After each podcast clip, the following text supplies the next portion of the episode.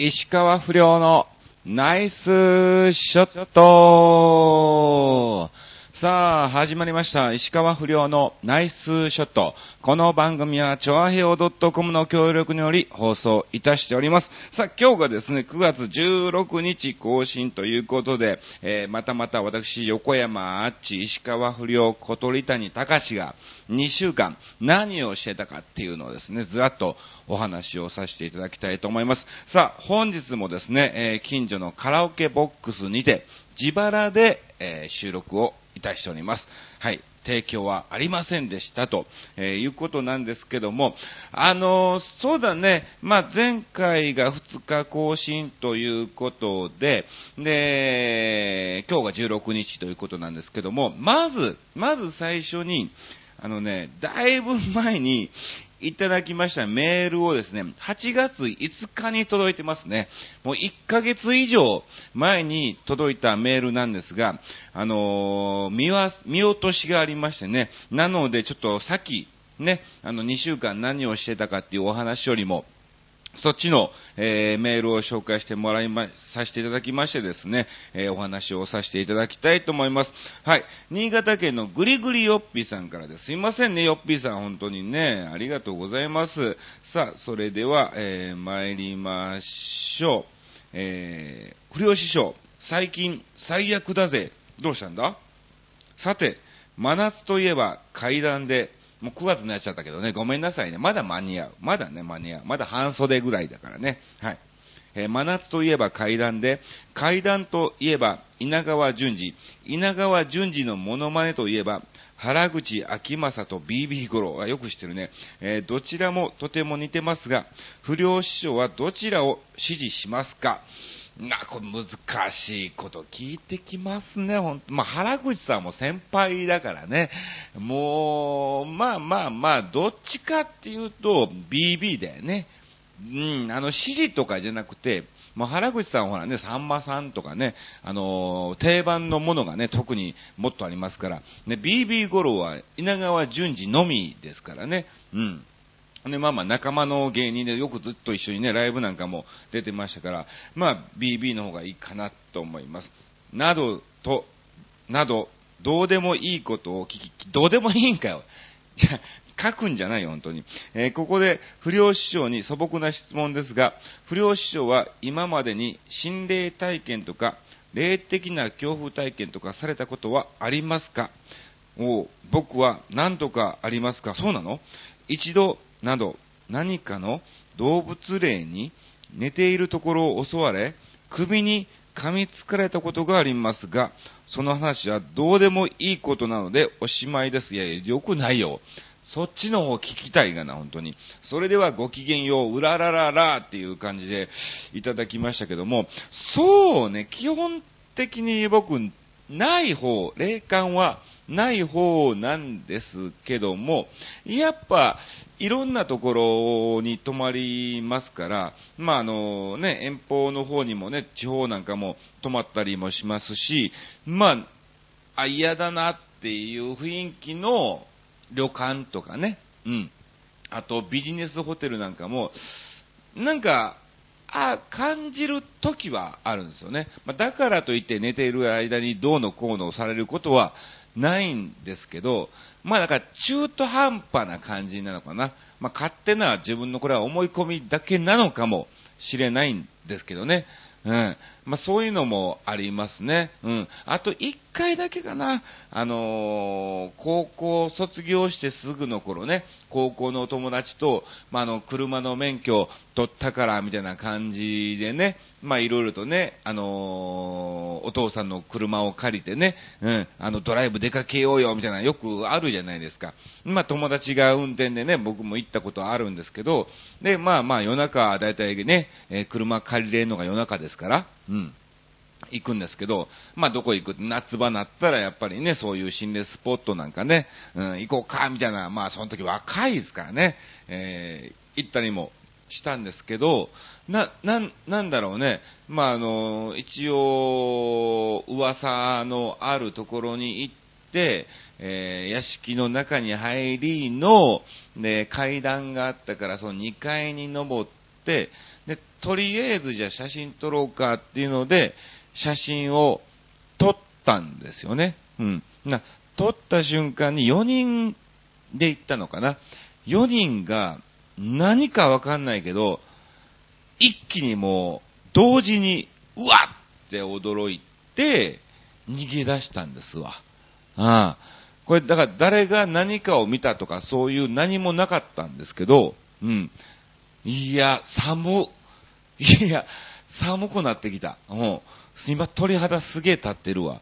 はい。まあ、そういうのがありましたからね。まあまあ、その写真はもう現像をせずにそのままね、えー、処分を、えーさせてもらってね、まあ何事もなく、まあ無事に家にたどり着いたんですけども、まあ行くもんではないですね、やっぱりね。うん。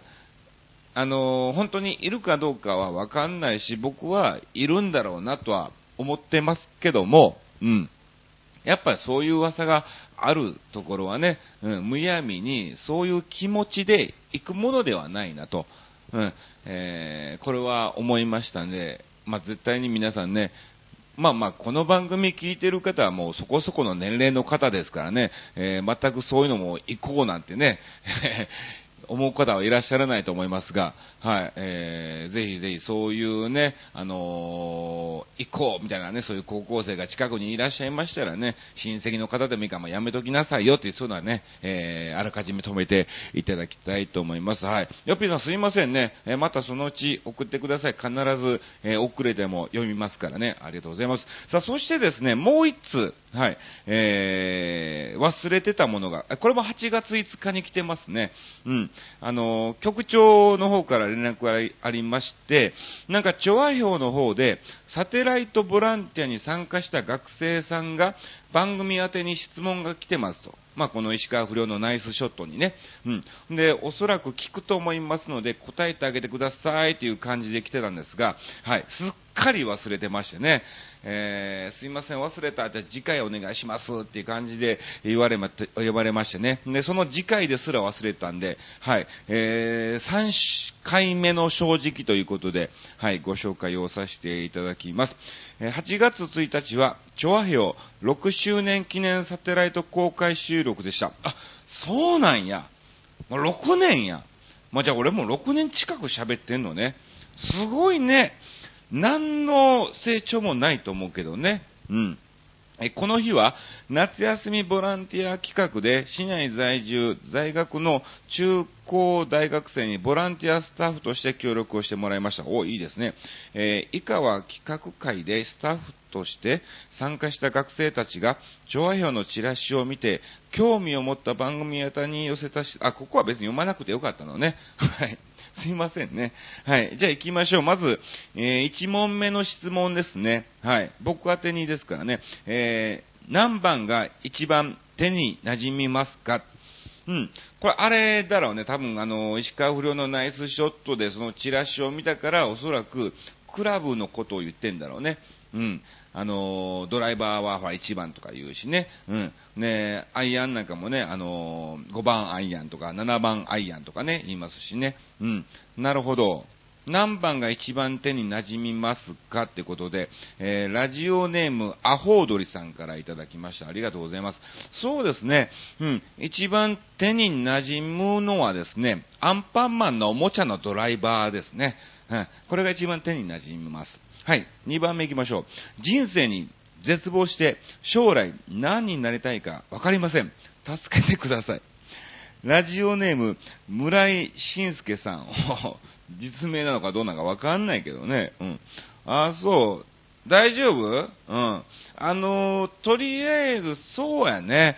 あのね、一番おすすめはですね、えー、よく中野とか新宿でやっている、えー500円ぐらいのライブ、若手ライブがあるんですね。うん。それを見に行ってください。はい。それを見に行くと、あ、こんなんで頑張ってんねやっていうね、えー自信がたくさんつきますから、はい。えー、ぜひぜひ、えー見に行っていただきたいと思います。うん。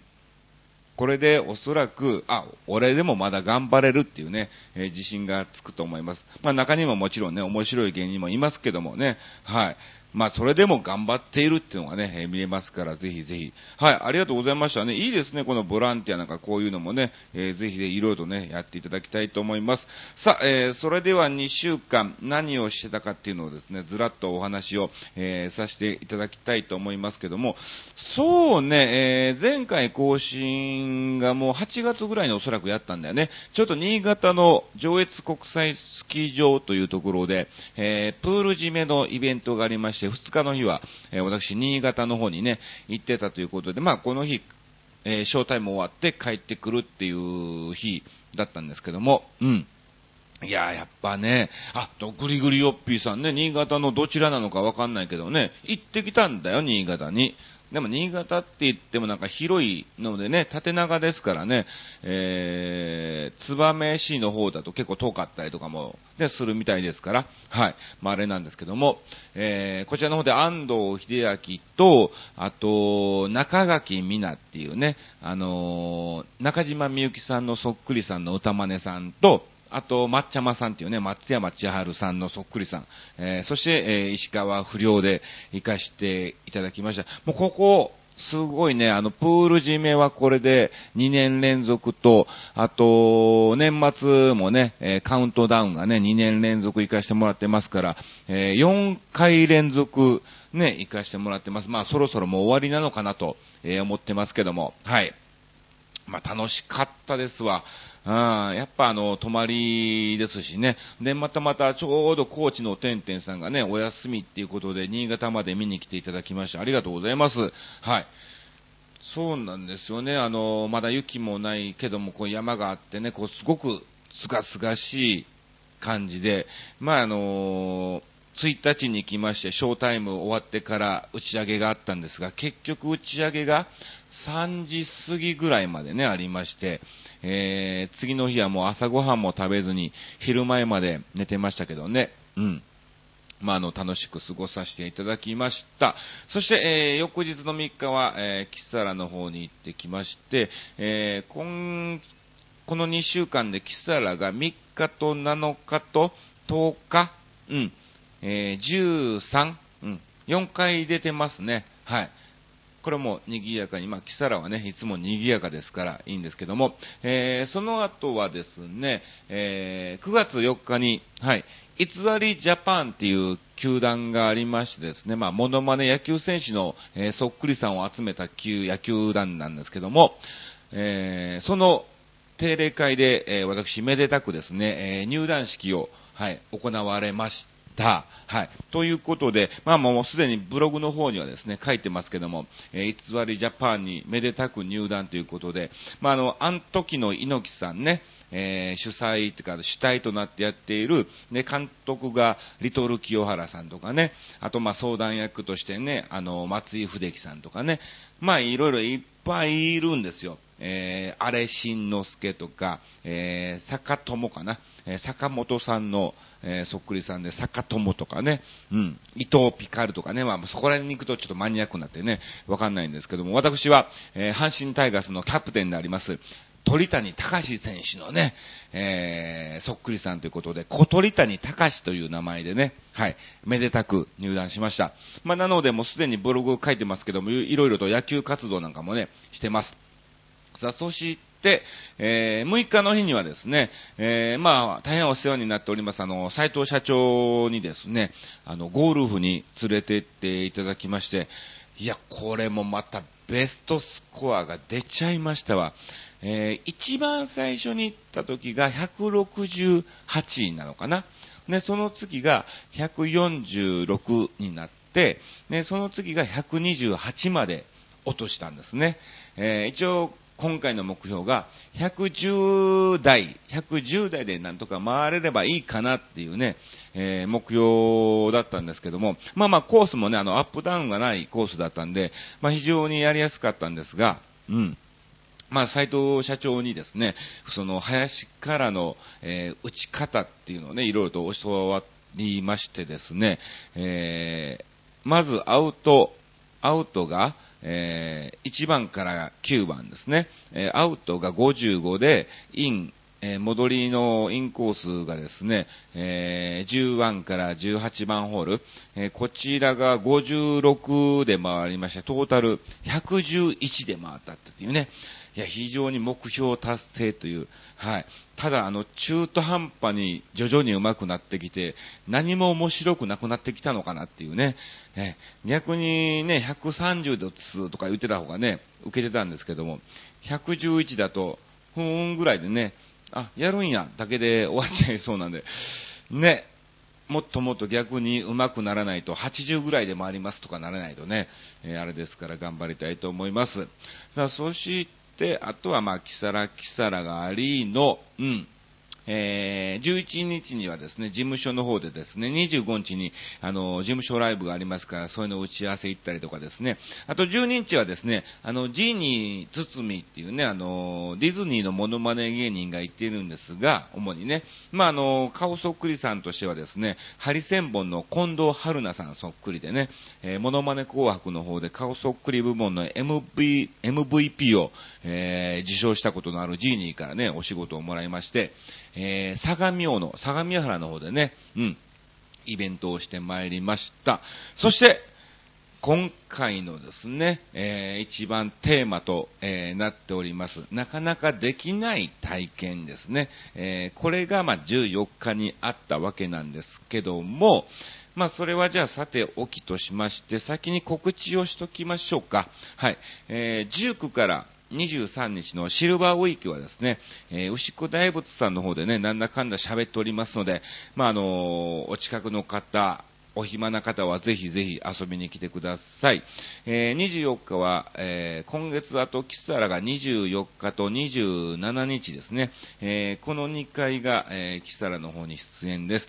え、そして25日はですね、え、事務所ライブ、行き当たりばったりライブが、ボリューム4ですね。えー、こちらが開催されます。はい。まあ、あのー、まだまだチケットございますからね、あのー、ブログの方に行きますっていうね、コメントとお名前と人数いただければ、えー、取り置きをいたしますんで、ぜひぜひ見に来てください。ちなみに今回は、えー、歌を歌わず、えー、モノマネもせず、うん、何をするかというと、まあ、あの、仲間の芸人で同じ事務所の安藤秀明っていうね、えー、R1 グランプリ準優勝の、えー、芸人がいてるんですけども、えー、その安藤と一緒にコントをしようってね、え、なりましたんで、どうなるのか、えー、わかりませんが、えー、ぜひぜひ楽しみに来ていただきたいと思います。さあ、えー、そして、え26日にはですね、中野のブロードウェイの方でですね、あるお店のオープニングイベントといたしまして、まあ、あのそっくりさん芸人がブロードウェイを練り歩くっていうね、えー、お仕事があります。あと、桑田真澄さんとかね、うん。あと、どうだっけ？あれも出るのかな？坂、坂友も出るかな？うん。えー、そこら辺のメンバーで行くと思いますので、はい。で、まあ、ゴルフ部門は僕一人ということで、あれですね、ちょうどあの、中野区の杉並学園でね、りょうくん行ってたっていうことで、はい、呼ばれました。はい。そして28日にはですね、西大泉学園の方で、えー、神社のお祭りがあります。西大泉学園神社なのかな？よくわかんないんだけど、はい。えー、まあまあ、詳しく出ましたらまた載せますんでね、ブログの方に。はい。お近くの方は来てください。この時はガンバ小正さんと、えー、京野純子と、タッツイかな。はい。えー、そして石川不良の4組でお届けいたします。うん。こんな感じですね。で、次回が30日更新だから10月はまだいいかな。一応予定といたしましては10月1日、えー、阪神対ヤクルト戦、えー、こちら神宮球場でね、えー、開催ということなので、えー、小鳥谷の格好でちょっと応援をしに行こうかなと思ってます。はい。今のところあの、お元気の勝とですね、えー、松井秀樹さんと一緒に行く予定となっておりますので、はい。まあ、広いからね、見つけることはできないんでしょうけども、はい。まあ、気が向いたらね、ぜひ行かれる方は探していただきたいと思います。うん。まあ、あとはいいかな。まあ、10月もちょいちょいなんだかんだ、えー、入ってますからね。はい、そのうちブログに載せますんで、えー、お時間がありましたら、来れるところは来ていただきたいと思います。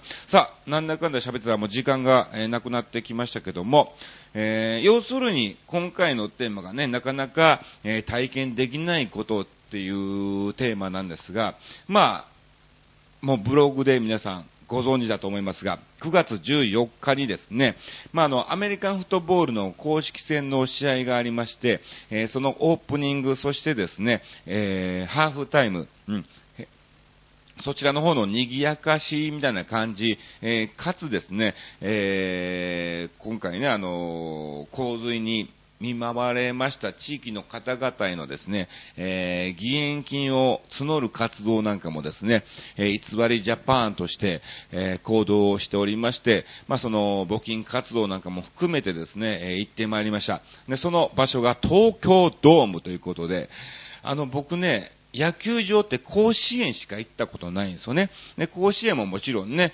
えー、外野席ばっかりだったんですけども、関東、東京の方に来てから野球を一回も見に行ったことがなかったんですよ。なので、そういう球場に足を入れることは全く、えー、なかったんですけども、今回初めて行かしてもらいました。しかも、グラウンドの中に入れちゃったっていうね、非常に貴重な体験をさせていただきました。いや、いいもんですね、本当にね。あの、あそこでコンサートしたいなっていう気持ちがわかりますわ。いや、本当に、えー、最高の球場というか雰囲気がね、えー、出てましたね。うん。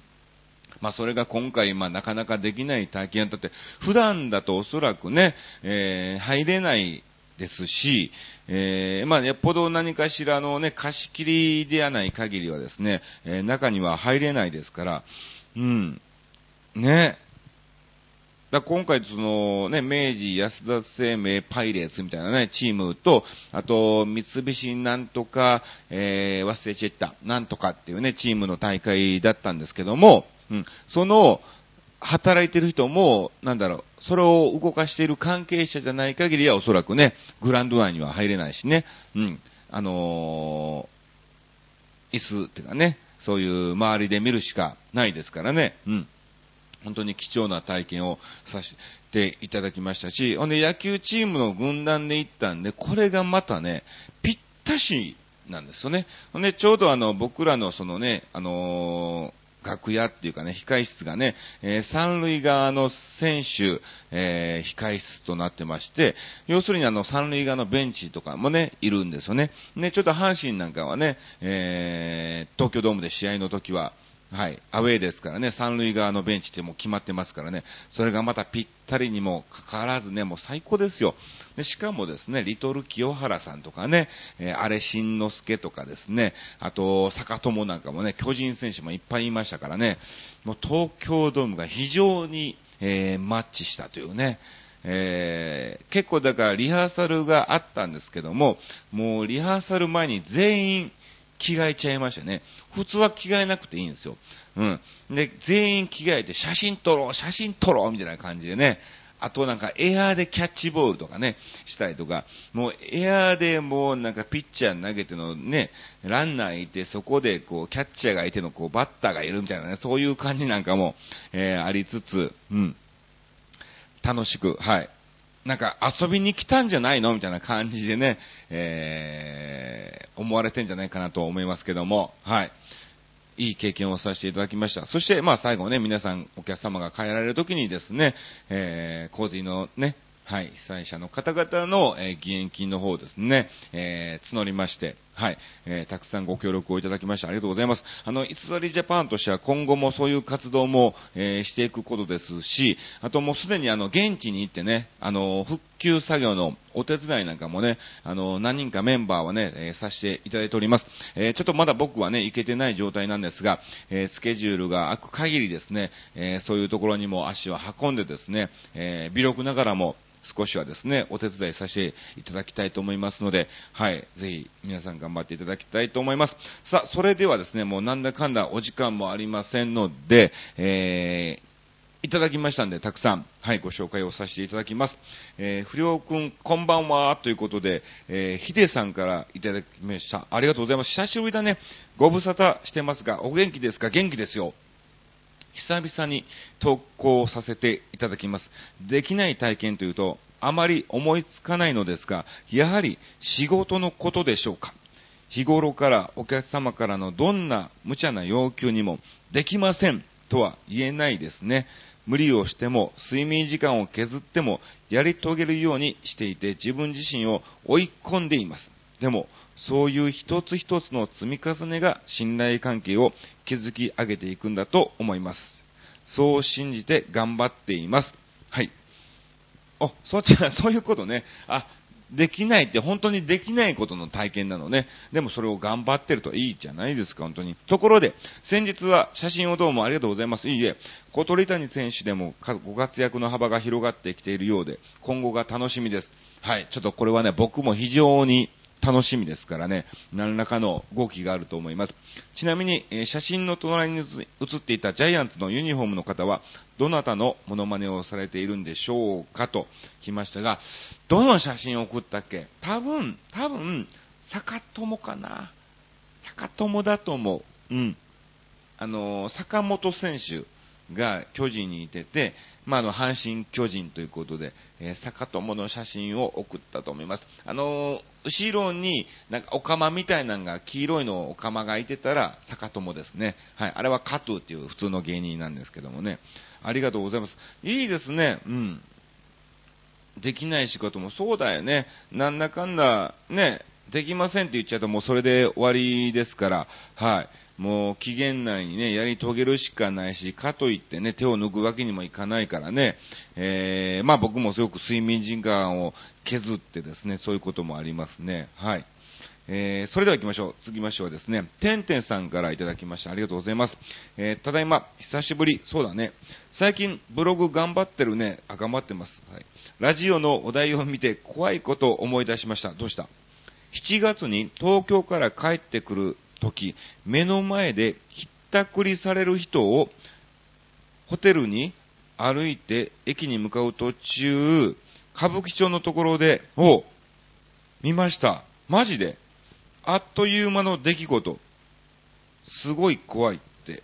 あっちさんもお気をつけください。えー、それでは無理をせずお仕事頑張ってください。えー、キサラのカレー美味しかったよーってことでいただきました。ありがとうございます。へー。あ、来たら見に来た時の帰りだ。へえ。ひったくりされる人を、こう、駅に向かう途中に、あ、あれか、歌舞伎町のところでか、あ、危ないんだよね、あそこ。ああ、でも本当、てんてんさんじゃなくてよ、よかったっていうのもあれですけどもね、本当にね、はい。えー、ぜひぜひ、女性は特に気をつけていただきたいと思います。これからね、まあ、年末に、まあ、9月ですけども、だんだんね、年の瀬に近づいてますから、ね、何が起こるか分かりませんので、はい、ぜひぜひ気をつけていただきたいと思います。はい。さあ、それではどんどんと次に参りましょう。えー、続きましては、この方からいただきました。ありがとうございます。リカリカさんでございます。ありがとうございます。はい。ね、毎回ブログにも本当コメントをいただいたりとかですね、あの、ラジオなんかもね、はい、なんかあの、レギュラー坪井さんとのやりとりで過去の分も聞けますよってことでね、聞かない方がいいって本当にもうね、つまんないからね、あの、ここはもうゆるーくやりますから、はい。えー、行きましょう。私は幼稚園ボランティアをしています。あ、いいですね。子供の可愛らしさ、純粋さを直接感じることができる貴重な経験です。うん。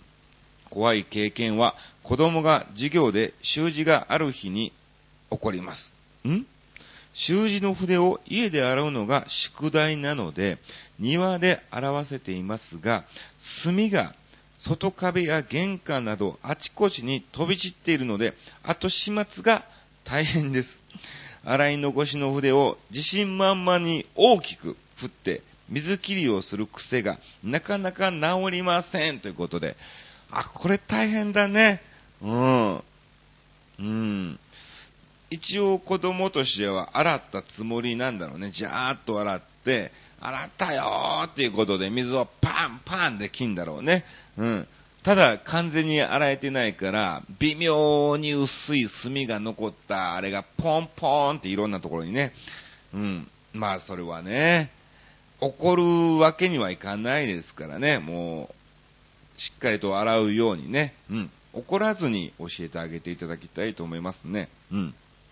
でもいいですね、幼稚園のボランティアをされてるってことで、あの、子供って本当にね、何も考え、考えてるっていうかもう本能のままだから、そっちとかね、いろんな発想が出てきますからね、えー、見てるとおそらく、なんだろう、自分の中のか固まった脳なんかもね、柔らかく、え、できると思いますんで、ぜひぜひ続けていただきたいと思います。ありがとうございます。さあ、それでは参りましょう。続きましては、この方、大鳥はやはりこの方ですね。えー、レギュラー坪井さんからいただきました。あ、あもう30分過ぎてる。いくよ。はい。えー、年齢30代。いや、そんなことないってもうね、本当にね。もう確実にバレるね、えー、年齢を書いてきますね。はい。電話番号も119でどういうことやねんっていうね。はい。何燃えてんだよみたいな感じですけど。行きましょう。あまりできない体験ですかそう来ましたかおそう来ましたよ。私、本業は看護師なのですが、諸事情によって現在は休業中なんですの、そうですね。えー、そのナース時代には、そりゃ、いろいろと体験しましたわ。今回はその一部を投稿します。そっか、そうだよな。病院というところは世間では言われている階段とは違い、本当に怖いことが起こります。